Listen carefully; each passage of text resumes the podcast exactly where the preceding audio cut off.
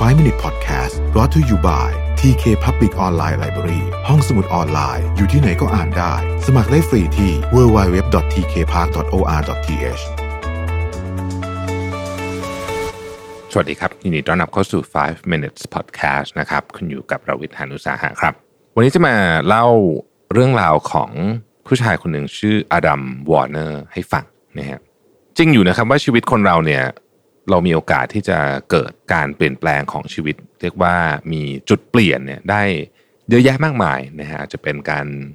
เจอกับเหตุการณ์อะไรสักอย่างหนึ่งอาจจะเป็นการที่เพื่อนบอกนะฮะอาจจะเป็นหนังสือสักเล่มหนึ่งด้วยซ้ำนะครับ แต่ว่าในกรณีของอดัมวอร์เนอร์เนี่ยจุดเปลี่ยนของเขาจริงจังกว่านั้นมากนะครับอดัมได้พบกับเมแกนเบเกอร์ตอนที่ทั้งคู่ทำงานเป็นครูสอนภาษาอังกฤษในประเทศเกาหลีใต้นะครับ พวกเขาตกหลุมรักกัน แล้วก็เริ่มวางแผนอนาคตด้วยกันนะครับอดัมนี่เป็นชาวอเมริกันนะครับ ส่วนคุณเมแกนเนี่ยเป็นชาวแคนาดานะครับ ก็เธอเธอเนี่ยตั้งใจว่าจะกลับไปเรียนต่อเพื่อเป็นพยาบาลนะฮะตัวคุณเมแกนเองเนี่ยนะครับมีเป้าหมายชีวิตหลายอย่างที่เธออยากทำให้สำเร็จนะฮะหรือจะเรียกว่ามี bucket list ก็ได้นะฮะก็เป็นเป้าหมายที่ก็อาจจะฟังดูธรรมดานะฮะเช่นหวังว่าจะได้วิ่งฮาฟมาราทอนได้เรียนภาษาต่างประเทศ ท่องเที่ยว 30 ประเทศ นั่งรถไฟข้ามแคนาดา แล้วก็เป็นเจ้าของกระท่อมเล็ก ๆ ริมทะเลสาบนะฮะนอกจากนั้นก็ยังมีเป้าหมายอื่นอีก เช่น งานจิตอาสาในต่างแดนนะครับ อยากสนับสนุนองค์กรท้องถิ่นอะไรต่างๆ นานามากมายนะครับน่าเศร้าที่ 1 ปีหลังจากพบกับอดัมเนี่ยเมแกนได้รับการวินิจฉัยว่าเป็นมะเร็งทรวงอกตอนอายุแค่ 26 ปีเท่านั้นเอง ทั้งคู่ จึงต้องย้ายกลับทวีปอเมริกาเหนือนะครับ ตัวอดัมย้ายกลับไปที่บ้านเกิดในวอชิงตันดีซีส่วนเมแกนก็ไปรักษาตัวอยู่ที่ออนแทรีโอเมื่อไหร่ก็ตามที่มีโอกาสอดัมจะเดินทางไปหาเธอที่แคนาดา จนในที่สุดเธอเขาก็ย้ายไปอยู่ที่ดีทรอยต์นะฮะเพื่อที่จะได้ข้ามฝั่งได้ง่ายขึ้นนะครับมะเร็งของเมแกนเนี่ยลุกลามอย่างรวดเร็วแม้จะเข้ารับการรักษาหลายครั้งนะฮะหนึ่งปีต่อมาเธอได้รับการวินิจฉัยว่าป่วยระยะสุดท้ายและถูกย้ายไปอยู่สถานดูแลผู้ป่วยระยะสุดท้ายโดยเฉพาะ หนึ่งใน bucket list ของเมแกนก็คือการแต่งงานนะครับ โดยมีวงเล็บไว้ด้วยนะว่าไม่ได้กดดันนะอดัมนะฮะ แต่ว่าไม่มีใครต้องโน้มน้าวอดัมเลย เขากับเมแกนแต่งงานกันที่บ้านในเมืองออนแทรีโอ หลังจากนั้นเพียงหนึ่งเดือนเมแกนก็เสียชีวิต ความเศร้าเป็นสิ่งที่หลีกเลี่ยงไม่ได้แม้จะรู้ล่วงหน้าก็ตาม อดัมสูญเสียบุคคลอันเป็นที่รักตั้งแต่อายุยังน้อย แต่ถึงจะเศร้าแค่ไหนตอนนี้เขาก็มีจุดสนใจแล้ว เขาเอา bucket list อันนั้นนะครับที่เมแกนเขียนไว้เนี่ย ให้กลายเป็นภารกิจของตัวเขาเอง โดยพยายามทำสิ่งที่เธอฝันให้สำเร็จให้ได้มากที่สุดเท่าที่จะทำได้ นี่ไม่ใช่สิ่งที่เขาค่อยๆ คิดได้อย่างกระจ่างเมื่อเวลาผ่านไป แต่เป็นสิ่งที่เขารู้ในนาทีนั้นเลยนะครับ เขาบอกว่านี่ทำให้ผมมีสิ่งปลอบใจหลังจากที่เธอจากไป ตอนเดินออกจากโรงพยาบาลผมรู้เลยว่า จะต้องนำเป้าหมายของเธอมาเป็นของผม มันกลายเป็นภารกิจ และเป็นจุดสนใจของผมไม่ว่าผมจะต้องใช้เวลานานแค่ไหนก็ตามในการทำให้มันให้สำเร็จสองสัปดาห์หลังจากเมแกนเสียชีวิตอดัมสร้างเพจ Facebook และโพสต์เป้าหมายของเมแกนพร้อมความคืบหน้าที่เขาทำได้ 6 เดือนตอบมาเขาอาสาไปช่วยงานอยู่ที่โรงเรียนในอินเดีย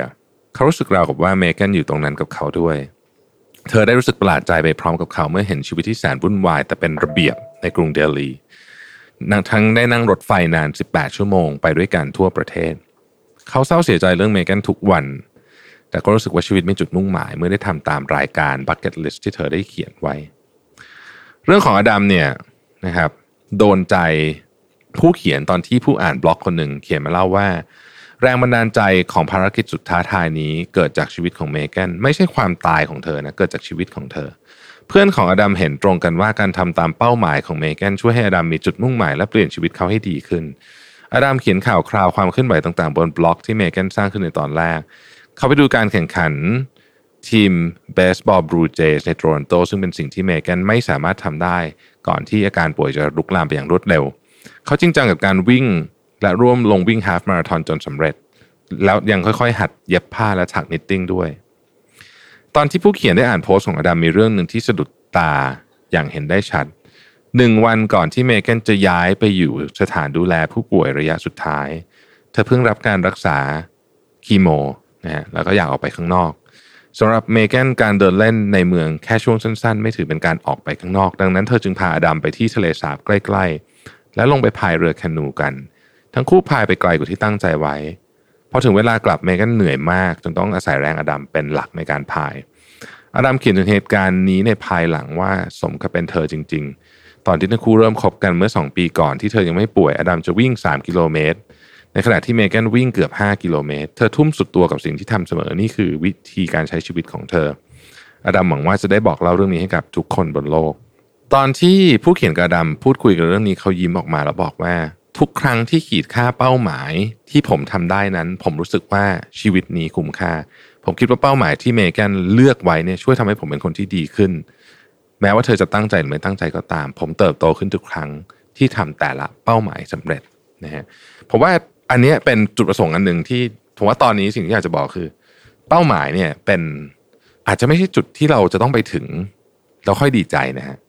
แต่เราอาจจะต้องดีใจแล้วตั้งแต่เราเริ่มมีเป้าหมาย เพราะว่าคนที่มีเป้าหมายเนี่ย จะมีชีวิตที่มีความหมาย ขอบคุณที่ติดตาม 5 minutes นะครับ สวัสดีครับ 5 Minute Podcast Presented by TK Park